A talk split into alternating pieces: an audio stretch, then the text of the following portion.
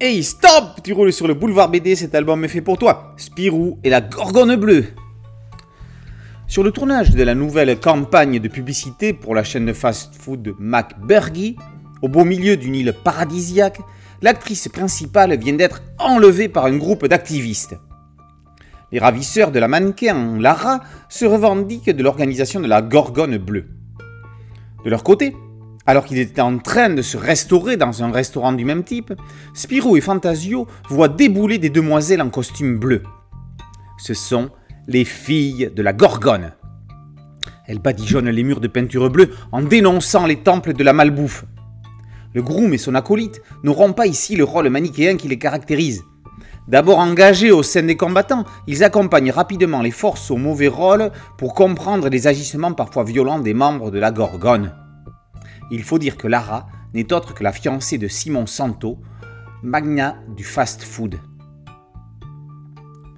Outre Spirou et Fantasio, Spip joue un rôle crucial. Il n'attend pas les ordres et agit pertinemment quand il le faut. Ses cotines s'infiltrent avec courage pour un reportage en immersion. Quant au comte de Champignac disparu, on ne le retrouvera qu'à la fin de l'histoire, dans un état surprenant, très drôle et inattendu. Après des années d'attente, Voici enfin le Spirou de Danny et Yann. Le moins que l'on puisse dire, c'est que les auteurs n'ont pas dévoyé leur image. Yann montre son côté subversif, avec son air à dire Ah vous m'avez prêté un jouet, maintenant j'en fais ce que je veux.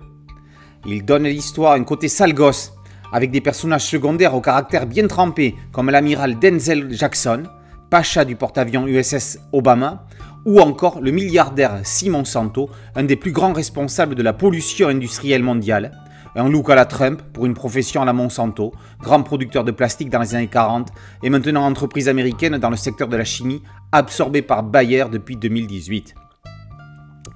Yann utilise également un personnage créé par Greg pour Danny, Kay McLeod, co-héroïne de Jaune Nuage, et Kay McLeod, l'unique album qui portait leur nom au milieu des années 70 chez Dargo. Le scénariste truffe l'histoire, et en particulier la fin, de Private Joke, facile à comprendre pour les fans de BD. Fidèle à son habitude, Danny s'en donne à cœur joie dans la bimbo sexy. Il ne manque plus que Colombe tire d'elle, mais elle est largement bien remplacée par Lara. Compte tenu du caractère et les caractéristiques des deux auteurs, il n'est pas étonnant que l'histoire n'ait pas été prépubliée dans l'hebdomadaire de Marcinelle. Une scène de champignons, notamment, aurait fait hérisser les cheveux sur la tête de certains parents de lecteurs, et non pas les petits lecteurs eux-mêmes qui en ont certainement vu d'autres. Bref, au-delà de tout ça, les auteurs donnent une orientation fortement écologique à l'aventure. L'épisode est dans l'air du temps. Sous couvert d'humour, voire de raillerie, Yann dénonce. Il accuse la malbouffe de créer une génération, voire maintenant des générations d'obèses.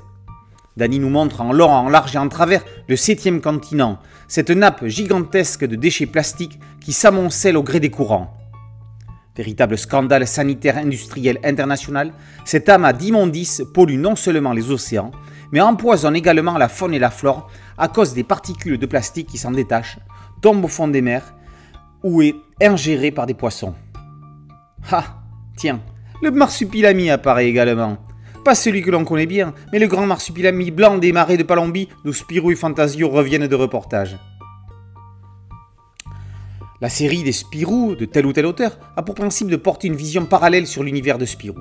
C'est tout à fait le cas ici. Ce ne sont pas Danny et Yann qui vont chez Spirou, c'est ce dernier qui va chez eux. C'est tout l'intérêt et le sel de cette collection. Spirou et la Gorgone Bleue, par Danny et Yann, est paru chez Dupuis. Boulevard BDC en cité dédiée, un podcast audio et une chaîne YouTube. Merci de liker, de partager et de vous abonner. A très bientôt sur Boulevard BD. Ciao